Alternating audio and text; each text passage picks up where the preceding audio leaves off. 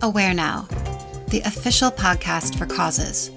Presented by Awareness Ties, Aware Now is rated O for original and organic content to raise awareness for the causes we're all tied to through personal stories and exclusive interviews. Tune in as we raise awareness a story at a time about topics that aren't always easy to talk about through conversations that are sometimes hard to have. Together, we are aware now. This is The Common Thread by Jacqueline Way from The Way to Happiness, her exclusive column in Aware Now magazine. This is found in the Human Edition. The common thread that runs through every human being. I will always remember the day I held my son in my arms for the very first time. Unlike most women, I was not in a delivery room at a hospital or at my home. I had not spent nine months nurturing and caring for my unborn child while it grew in my body. Instead, I learned I had become a mother from a phone call. Just days later, my husband and I took a short drive to meet our first child, an 11 week old baby boy that had been chosen for us, not by us. We signed the adoption papers, sight unseen, promising to make him part of our family forever. A dream that had lived in my heart, fueled by the common thread that runs through every human being on our planet love. We pulled up to a small townhouse that was our son's temporary foster home. I thought my heart was going to literally leap out of my chest. I knew I was walking towards my destiny. The door slowly opened, and I saw my son swaddled in a blanket in the arms of his foster mother. I stood in the front door, and she handed me this beautiful little person, and she simply said, Meet your son. I took him in my arms, and in that moment, the entire world stopped. It was just the two of us, connected beyond any time or space reality. There was no fear in my son's eyes as he was put into the arms of a complete stranger. Instead, I received the greatest gift of my life a smile. I held him close as tears of joy streamed down my face, and I whispered in his ear, I've been waiting for you. I will love you forever. It was the first moment in my life I had felt unconditional love. We knew very little about our son, his cultural heritage, the religion of his birth parents, what they practiced, what they didn't practice, his IQ based on genetic history, how tall he would be, even the color of his hair. None of it mattered. We didn't even know if he had all his fingers and toes, and it did not matter. Nothing could stop the flow of love radiating from every cell of our bodies. It changed my perceptual idea of love. I understood in that moment I had the ability to love another living creature without any preconceived expectation or boundaries set by society. I was free to love. Since the beginning of time, love has been woven through the fabric of the human experience. The mythical gods of love still shoot arrows through our Hallmark cards. All religions preach and teach about love their own version of a superior being that loves all children on our earth. All cultures have love songs that raise the hair on the back of our necks. We watch romantic movies that make us feel warm and fuzzy from the inside out. We read books that take us into the heart of fictional characters experience a, a journey of love so many wish to take. We search for it. We try to buy it. We even try pharmaceutically to recreate it in our bodies. But what we have learned about love as it comes from within us, not from outside of us. This isn't just spiritual or religious guru talk. Science has now shown us that love is literally in our DNA. The biological makeup of human beings has a hormone. It's been deemed our love hormone called oxytocin. It starts a remarkable chemical reaction that fires and wires through our bodies and our brains.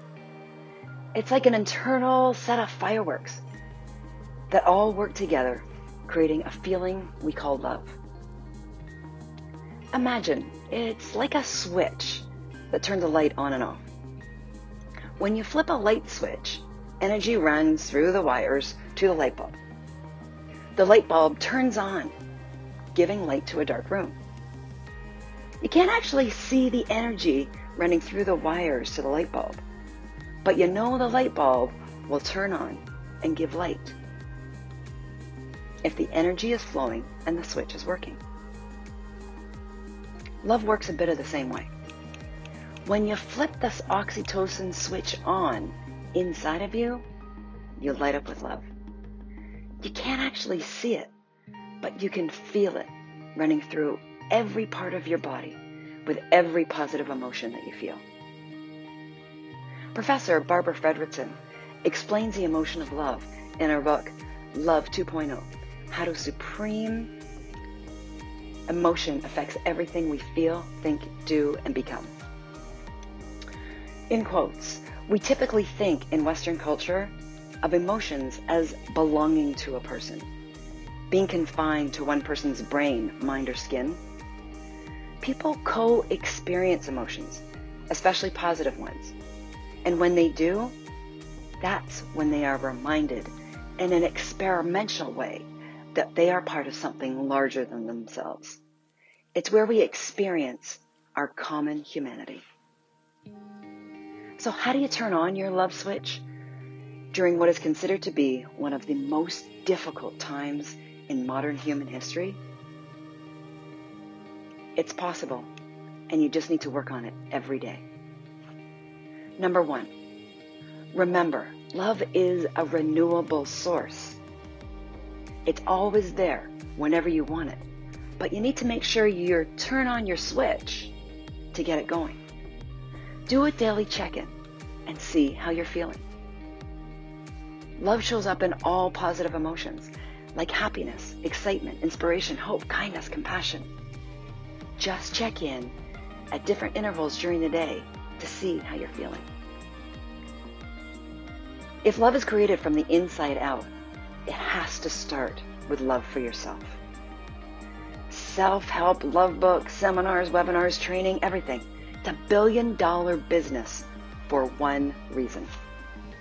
We measure ourselves against everyone else and come to the conclusion we're not enough. We are our greatest critics versus our biggest fans. Find parts of self, of yourself you can love and appreciate them every day. It can start with something as simple as your breath. Number three, and most importantly, give love every day with no expectation of any return. It can be as simple as smile to a stranger, a helping hand to a person in need, a kind note, sharing a meal.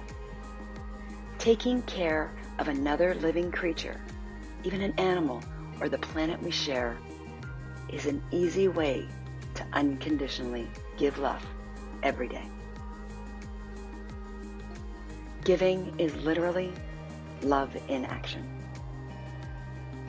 The quote, you get what you give, isn't just a pretty image on an Instagram tile. Your life is a mirror reflection of what you put out to the world. If you want love, give love. It is so simple, yet we make it so complicated.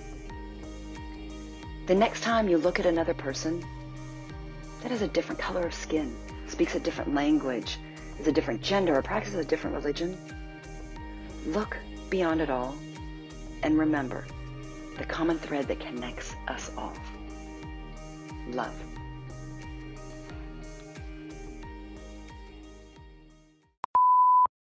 Produced by Awareness Ties, The Common Thread was written and narrated by Jacqueline Way. Podcast intro track by Davis Beck. Episode soundtrack by Soul Rising.